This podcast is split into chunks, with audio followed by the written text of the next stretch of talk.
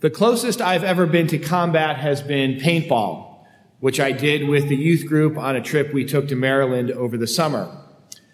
At the paintball park, the battlefields, which are about the size of a football field, are set up so that each team starts at one end. But one team is on the defensive, and at their end, there is some kind of makeshift fortress or home base that they defend and then the offensive team has to try to advance from their end and try to capture the fortress or the base. And one of the things that I quickly learned, besides the fact that paintballs really hurt when they hit you, is that it is much easier to defend than it is to attack. Because the defenders can station themselves behind good cover at their fortress or base and simply fire away. The offensive team has to advance out in the open. And there are little barriers and cover points that are made out of logs and old tires that they can duck behind as they come down the field. But each time they move forward, they do have to spend some time out in the open and exposed to enemy fire.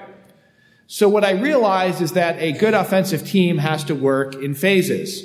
Part of the team advances towards the next set of cover while the rest of their team covers them by firing away at the defensive players, trying to keep them pinned down in their fortress. Otherwise, it's just too easy for the defensive team to pick them off. I later read that the military teaches the infantry essentially the same tactics for small groups. Half the group moves forward while the other half covers. Then the rear half comes up and the forward team covers for them. And what's interesting is that even with these tactics, the military recognizes that it is unwise for the moving part of the team to advance more than about five meters while under enemy fire. Even with your unit laying down cover fire, a soldier can't be, can't afford to be out in the open for more than about a few seconds. Now that's the extent of my combat shooting experience. But I thought it was interesting that there is a similar philosophy in judo, which I used to practice, and probably a lot of other martial arts have a similar idea as well, which is that it is almost always easier to counterattack than to attack. In judo, for example, if one player wants to, wants to throw the other, he's got to make a strong movement towards his opponent from an arm's length distance. But in doing so, he provides his opponent with the best opportunity to counter throw him. Because the initial movement towards the opponent is always a long movement that takes more time and compromises one's balance. Whereas the counter can be a short movement that takes advantage of the fact that the opponent has committed himself to moving in a certain direction. Truth be told, the same principle applies also in intellectual debate, whether that's legal or political or theological. The first person who tries to make a big claim in an argument, for example, putting forth a broad conceptual idea that requires a complex set of inferences or supporting evidence, will always expose themselves to being undermined because it's always possible to attack a broad or complex claim at many points, making it harder to defend. In some ways, this has been the experience of those who would defend traditional marriage against recent assaults. The church's arguments in favor of marriage are always pinned to a very broad and conceptual understanding of the way marriage functions in society. Opponents, on the other hand, had a short, sharp set of attacks on that position based on seemingly compact ideas like love and freedom and equality and tolerance.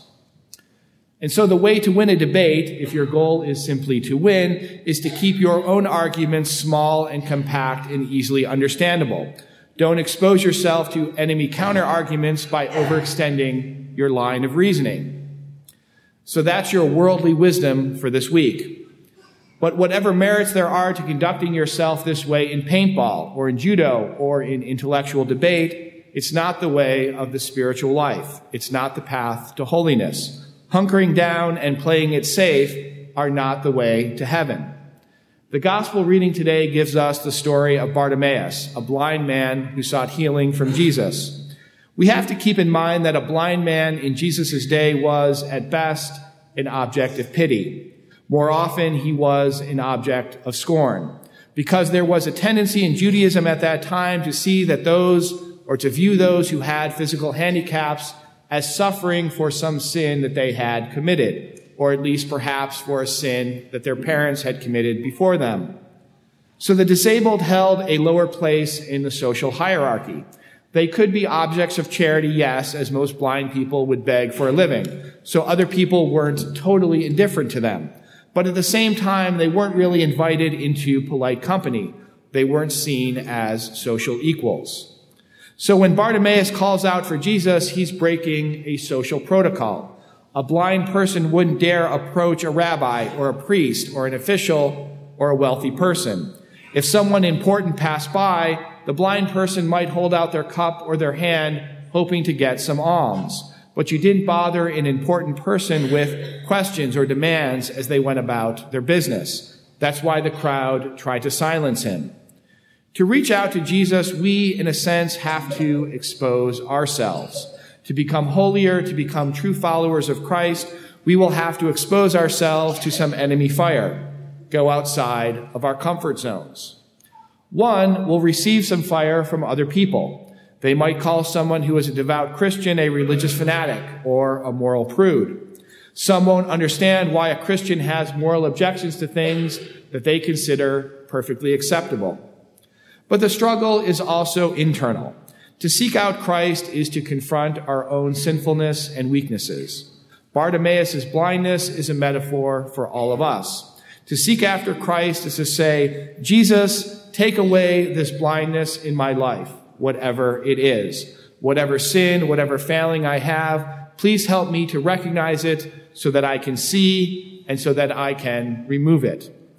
But the good thing that we know is that God is not the one who is sniping at us when we pick our heads up. Other people, as I said, sometimes yes. But Bartimaeus calls Jesus son of David recalling the great King David, who was the most wise and just ruler of all of Israel.